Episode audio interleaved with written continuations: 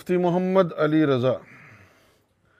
دوسرا سوال، امام مہدی علیہ السلاۃ والسلام سے متعلق احادیث دونوں سنی فرقے سے بھی ملتی ہیں اور شیعہ فرقے سے بھی ملتی ہیں۔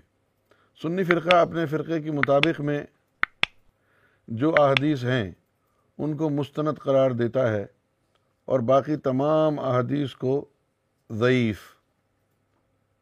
اور شیعہ فرقہ بھی ایسا ہی کرتا ہے۔ تو کس فرقے کی حدیث کو مستند سمجھا جائے؟ حدیث تو مستند وہی ہوگی جو اللہ کے رسول نے بیان فرمائی ہے۔ خواہ وہ شیعہ مانے یا وہ سنی مانے۔ اب دیکھنا یہ ہوگا کہ کون سی حدیث سند یافتہ ہے اور کون سی حدیث سند یافتہ نہیں ہے۔ اب تمہارے پاس کیا کسوٹی ہے اس بات کی کہ تم کسی حدیث کو پہچان سکو کہ یہ اللہ کے رسول نے کہی ہے یا نہیں؟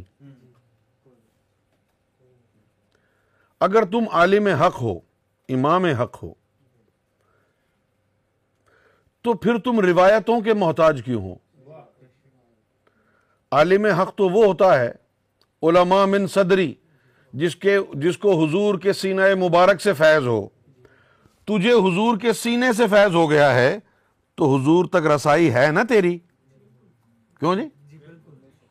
بھائی اگر سینے کا فیض ہوا تو سینے تک رسائی ہوئی تو ہوا نا۔ تو اگر حضور کے سینے تک رسائی ہے تو تو حضور سے کیوں نہیں پوچھتا یا رسول اللہ یہ حدیث سچی ہے یا جھوٹی؟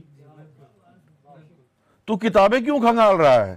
تو کتابیں اس لیے کھنگال رہا ہے کہ جو تیرا علم ہے نا، جس علم نے تجھے عالم بنایا ہے، وہ علم حجت ہے۔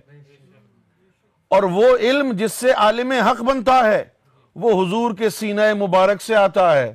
اس کو کہتے ہیں علم نافع۔ کیا کہتے ہیں؟ اب ایک ہی کرائٹیریا ہے۔ کہ بمصطفیٰ برساں خیش را کے دی ہماؤست کہ حضور کی ذات تک رسائی حاصل کر لی جائے اور حضور سے پوچھا جائے، یا رسول اللہ، یہ حدیث آپ نے فرمائی ہے یا نہیں فرمائی ہے؟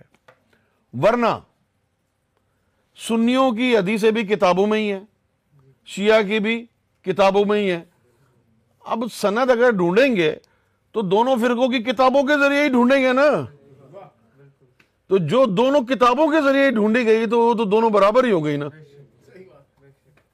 دونوں کے اندر حضور پاک کی طرف سے تو کوئی کنفرمیشن نہیں ہوئی۔ تو جس کو حضور کہیں گے کہ یہ کلام میرا کہا ہوا ہے، اصل میں وہی سچی حدیث ہوگی نا؟ اور جس حدیث کو دیکھ کے حضور پاک منہ پھیر لیں، اس کا مطلب ہے کہ وہ بہتان ہے، وہ حضور کا کلام نہیں ہے۔ شیعہ سنی کیا؟ آج کل تو حدیثوں کا کوئی معیار نہیں رہا ہے۔ ہمارے خصوصی طور پر پاکستان میں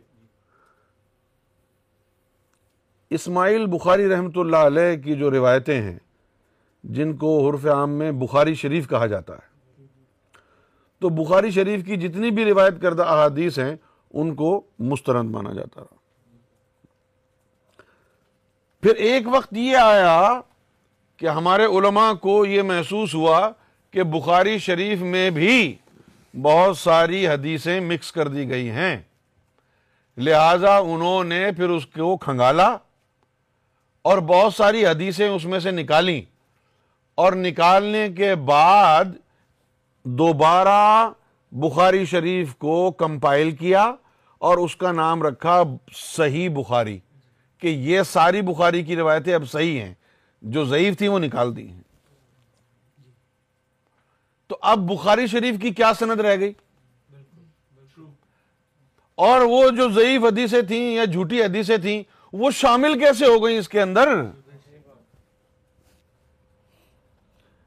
تو کوئی پتہ نہیں چلتا کہ سنیوں کے پاس جو حدیث ہے وہ کتنی مستند ہے، اور شیوں کے پاس جو حدیث ہے وہ کتنی مستند ہے۔ اب تو وہی کامیاب ہوگا کہ جو نبی پاک صلی اللہ علیہ وسلم کی ذات تک رسائی حاصل کر لے۔ تصوف کے ذریعے، باطنی علم کے ذریعے وہ حضور کی ذات تک رسائی حاصل کر لے تو پھر حدیث والا بھی مل جائے گا، صاحب قرآن مل جائے گا۔ حضور کے سینے پر ہی سارا قرآن بھی ہے اور حضور کی ذات صاحب مولا بھی ہیں، صاحب الہی بھی ہیں۔ سب کچھ مل جائے گا اگر حضور کی ذات تک رسائی حاصل ہو گئی تو۔